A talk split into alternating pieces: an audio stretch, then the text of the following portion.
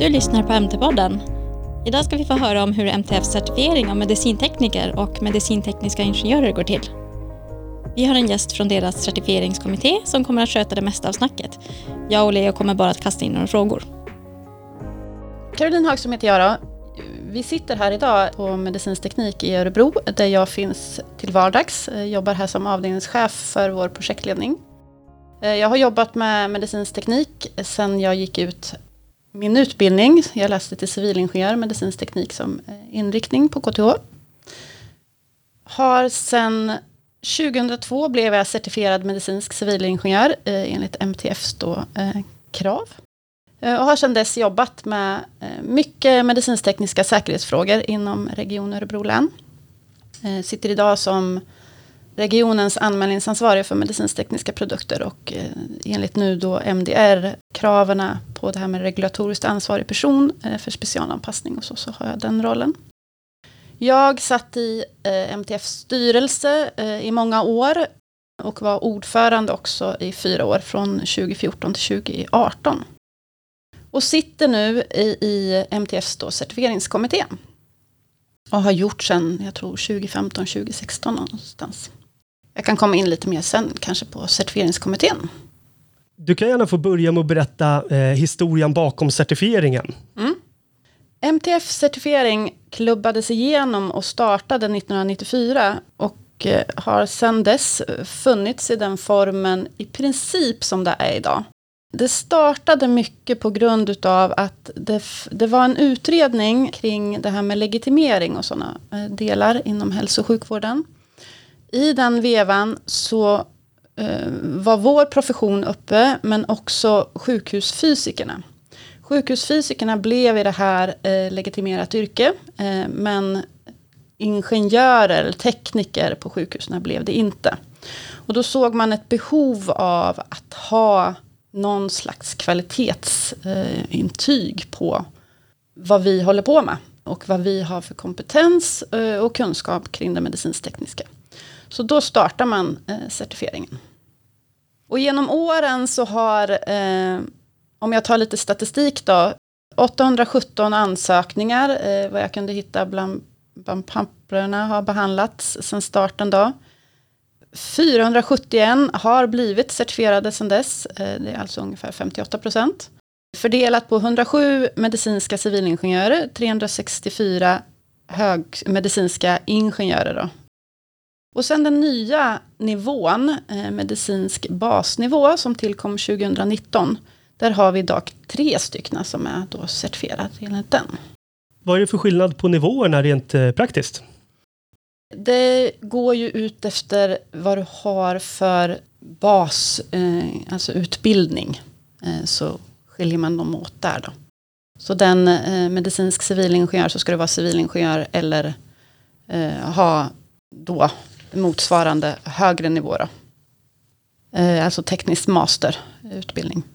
Medicinsk ingenjör så är det även kandidatexamen som räknas in i den då. Och så basnivå eh, eftersom nu genom åren, de senaste 5-10 åren, så har vi mycket andra bakgrundspersoner eller som finns inom våra Sverige, det medicinstekniska. Då. Det kan ju vara systemvetare eller tekniker. Kanske har gått den tidigare utbildningen som har funnits treåriga hög eller gymnasieutbildningen. Eller man har gått fyraårig gymnasieutbildning och sånt. Så därför skapar vi basnivån då. Så det har att göra med ens, eh, ens liksom utbildningsnivå. Eh, bara så jag förstår korrekt. Det är, den speglar utbildningsnivån men bevisar den någonting mer än vilken examen man har sedan innan? Är det något högre krav på dem? Det är eh, samma krav kring, vi har ju två delar när vi tittar på det här med certifieringen och det är grundläggande krav på kurser eller vad du har inhämtat för kunskap. Då. Så. Och de kurskraven delas upp i en typ 1 och typ 2 kurser. Den är likadan för alla de här tre nivåerna vi har. Då. Sen har vi yrkeserfarenheten. Den yrkeserfarenhet man ska inhämta då, eh, innan man kan bli certifierad. Och där skiljer det sig lite åt. Eh, medicinsk civilingenjör och medicinsk ingenjör har samma krav på yrkeserfarenhet. Det är tre år, eller minst tre år då.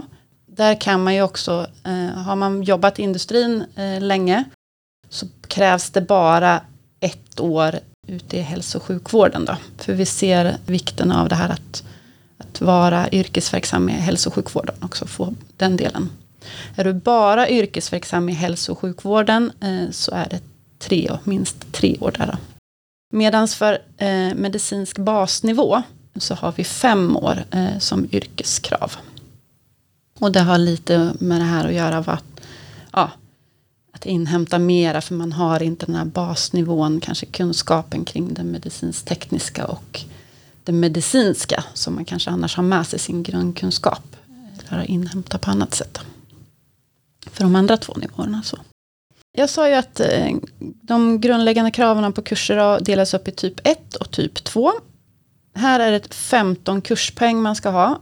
Det är i princip i relation till högskolepoäng då. Eh, men man, det kan ju även vara andra kurser som vi värderar. Och då är det längden på, åker man två veckor på en utbildning för att lära sig ett röntgensystem eller någonting så, så får man poäng, kurspoäng på den då. Eh, för två veckor så, så får man vissa poäng och så. Eller om man bara går en dags kurs, en diatemikurs eller någonting sånt där så får man en viss kurspoäng då. Typ 1-kurser så är det mer eh, det här vi ser grundläggande som vi ser att det är väldigt bra att ha i vår profession. Det är anatomi och fysiologikunskaper för att förstå hälso och sjukvården. Förstå vad våra utrustningar är till för. Det är den medicintekniska säkerheten. Att eh, ha kurs, eh, kurser i det. Då. Riskhantering, regelverk, grundkurs mm, i medicinsk teknik. Kurs två är mer, alltså mer ämnesspecifika kurser. Och då Eh, är det mer alltså tekniska specialämnen. Kanske att man läser eldelar eh, och sånt. Självklart alla utrustningsspecifika utbildningar. Som jag nämnde, diatemi eller ventilatorkurser eller röntgenkurser och sådana saker.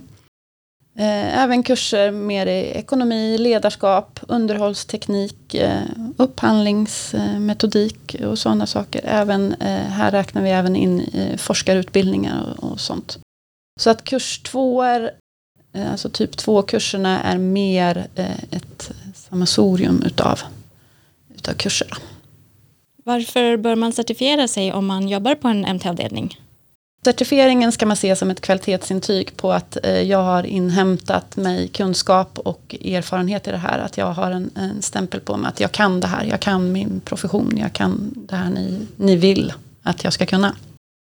Så det är först och främst det. Men verksamheten, det här med att eh, verksamheten ska ju säkerställa rätt kompetens. Vi har ju fått nya, ni har ju pratat om MDR, eh, men också den svenska lagstiftningen.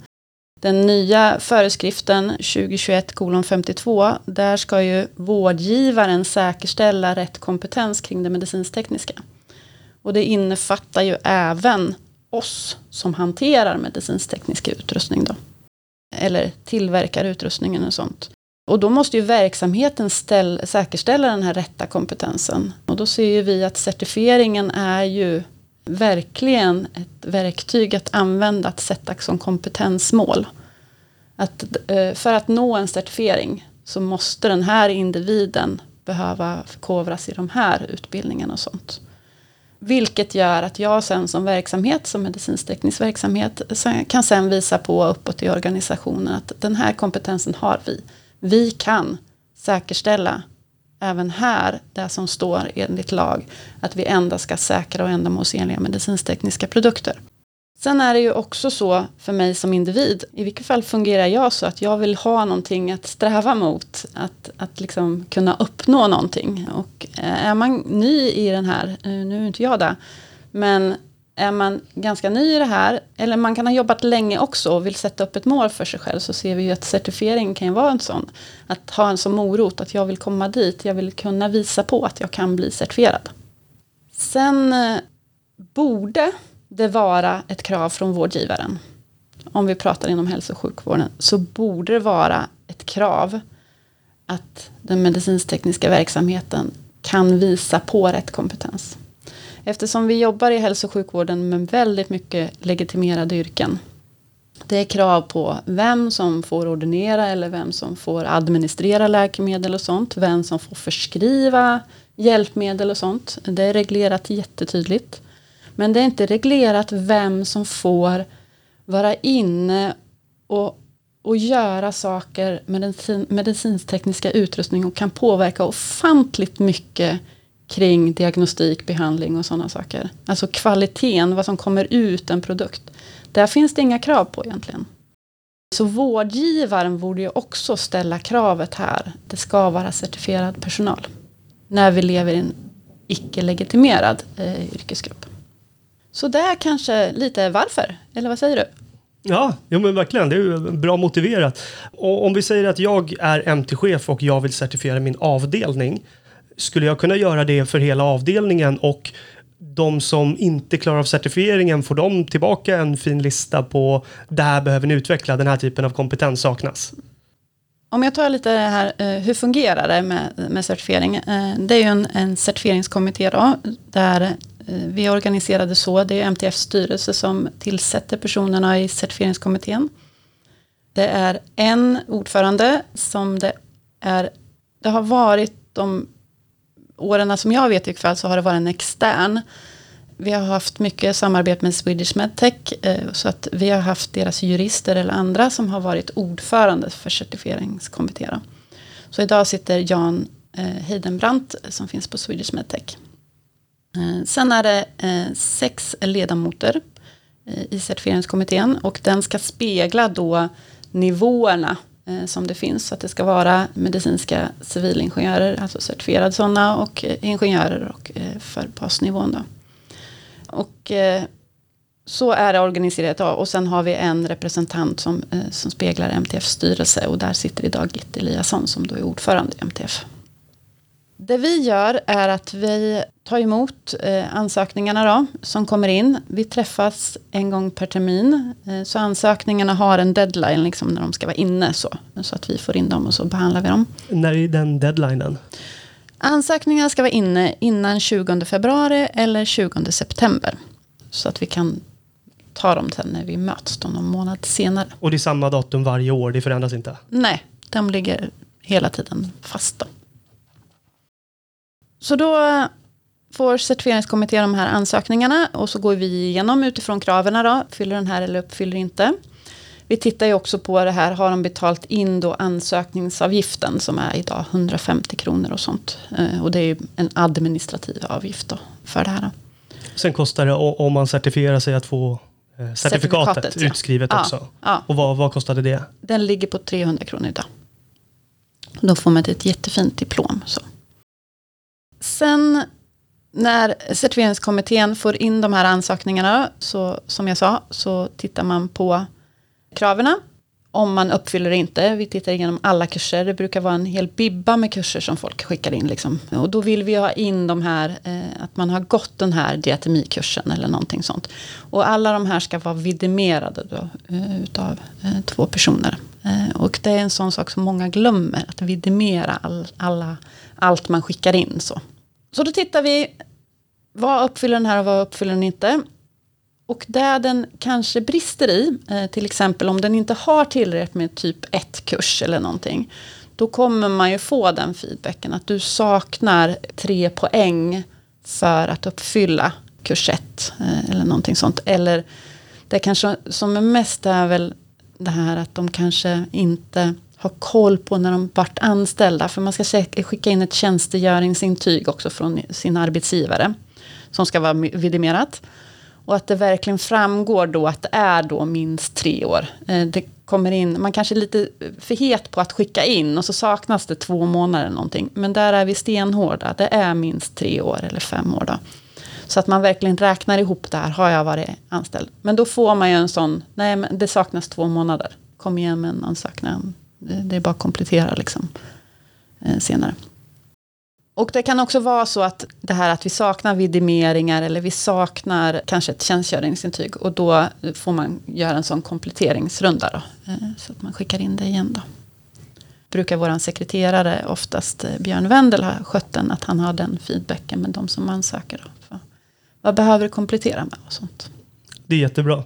Eh, det, det står eh, att det måste vara medicintekniskt arbete kvalificerat medicintekniskt arbete under kvalificerad handledning. Vad, Mm. vad betyder det? Ja, det är ju det här. Vi, vi skriver inom hälso och sjukvården. Så att det, det ska ju... Alltså kvalificerad eh, menas ju mer med det här att du, du ska ha jobbat på, ja, inom en medicinsk-teknisk verksamhet. På sånt. Då, det behöver ju inte vara... Ordet kvalificerad ska ni inte förknippa med att det måste vara något kvalitetssystem. Att det, det är bara de verksamheterna som lyder under ett kvalitetssystem eller någonting. Utan det, det är liksom att, eh, att man är, är delaktig och, och gör de vardagssysslor som, som en medicinsk teknisk eh, tekniker, ingenjör eller liknande gör på en, i en verksamhet. Då. Och handledning, det har man ju alltid eh, på något sätt. Dels när man är ny så kanske man har någon mentorskap eller någonting. Någon som handleder en korrekt in i arbetet eller någonting. Men sen har man ju oftast en chef eller en kollega eller någonting sånt som kan styrka ens arbete. Kan du berätta lite mer konkret hur en MT-chef går tillväga om, om den väljer att certifiera hela sin avdelning? All, all information hittar man ju på www.mtf.se eller .nu. Och, så där kan man ju läsa liksom, det jag har pratat om kring grundkraven och sånt. Men det är, jag tror, kan nog inte minnas att det har varit just att en, en chef skickar ut. Oftast är det ju eh, att man personligen ansöker så och kommer in. Utan det här är nog mer en aktivitet som chefen verkligen ska se till att det händer. Att sätta upp som mål på MT att ja, men den här hösten innan du, de här datumen, 20 september eller eh, 20 februari om man väljer våren istället. Så ska vi ha samlat ihop alla avdelningens, vilka som ska certifieras och så. Och sen kan man ju då som chef se till att det här kommer iväg och, och verkligen aktivt eh, göra det här. Ha det som, som mål, månadens mål att eh, sätta upp den här månaden så ska vi skicka in de här sakerna och så. Det var lite så jag tänkte när jag var, eh, när jag var ny och jobbade på MT-avdelning så, så anmälde min chef alla som medlemmar i MTF. Mm. Eh, hela avdelningen. Jag tänkte inte så mycket på det, jag hade inte så bra koll på vad MTF var eh, och jag hade inte en tanke på att jag kunde certifiera mig enligt det. Det, det kanske jag inte ens kunde, men eh, där hade ju hjälpt eftersom jag inte hade koll på det. Om man hade fått informationen från chefen till exempel. Mm. Som att ja, men, skicka in det här oavsett om du klarar eller inte. Eh, I värsta fall så får du tillbaka ett papper där det står vad du behöver utvecklas inom. Mm. Och då kan man ju lägga upp en plan tillsammans som man ändå gör på medarbetarsamtalet. Precis. För hur man ska utvecklas. Så jag tycker ändå att det är en bra grej så. Ja. Om chefen kan hjälpa en att ha koll på det. Mm. Och jag tänker, jag förutsätter lite att alla chefer har någon slags kompetensutvecklingsplan för sin medarbetare. Och i det så kan man ju då ha att ja, det, det saknas att man tydligt, ja men du har, du har kurs 1, typ 1 nivå, den, de har du 15 kurspoäng. Du, du saknar några poäng i kurs 2. Men du ska ju gå nu, under våren ska du gå de här utbildningarna. Så att då kommer ju det vara check eh, efter den. Men du har ju bara jobbat hos oss två år. Så att vi tar upp det här på nästa utvecklingssamtal också. Så. Och så skickar vi in till nästa år. Att man sätter en sån tydlig plan. Tycker jag att alla borde göra. Det borde vara en, en stående punkt. I den, I den bästa, om jag fick tycka det här, så är jag tillbaka till det där vårdgivaren. Så borde ju vårdgivaren, alltså hälso och sjukvårdsdirektören, som kanske har det på delegation oftast, att gå i dialogen med MT-chefen. Okej, har du uppnått nu målet? Vi hade ju satt upp att 80% av dina medarbetare skulle vara certifierade. Har du uppnått det? Kan du säkerställa att din personal har de kunskaper eh, och erfarenheter som, som krävs för att vi ska vara säkra kring det medicinstekniska? Man önskar ju att, att vårdgivaren skulle ställa ner det kravet på oss. Så. För då, då var det naturligt för MT-chefen att ta det här i dialogen med, på medarbetarsamtalen och så. Vet du om det kravet ställs eh, någonstans i landet? Jag har inte hört det. Men jag hoppas. Jag, jag tänker inte sluta med det här förrän jag har hört det. Om jag säger så. Ja, det kanske kommer snart efter att de har lyssnat på det här. Ja, vi, vi får hoppas det. Så som jag har förstått det så når studenter inom medicinsk teknik automatiskt upp till stor del av kurskraven. Många studenter jobbar ju även deltid inom hälso och sjukvården vid sidan av sina studier. Kan man räkna med det i kraven för yrkeserfarenhet? Se, eh, se till att du får tjänstgöringsintyg på allting du jobbar med. För vi lägger ihop. Eh, så, för det kan ju vara så att man har, gjort, man har jobbat med någonting två månader och sen så har man inte varit inom vår bransch ett halvår eller någonting sånt. Men då räknar vi in de där två månaderna i tre, minst tre år. Då. Så att eh, se till bara att ha det på papper liksom.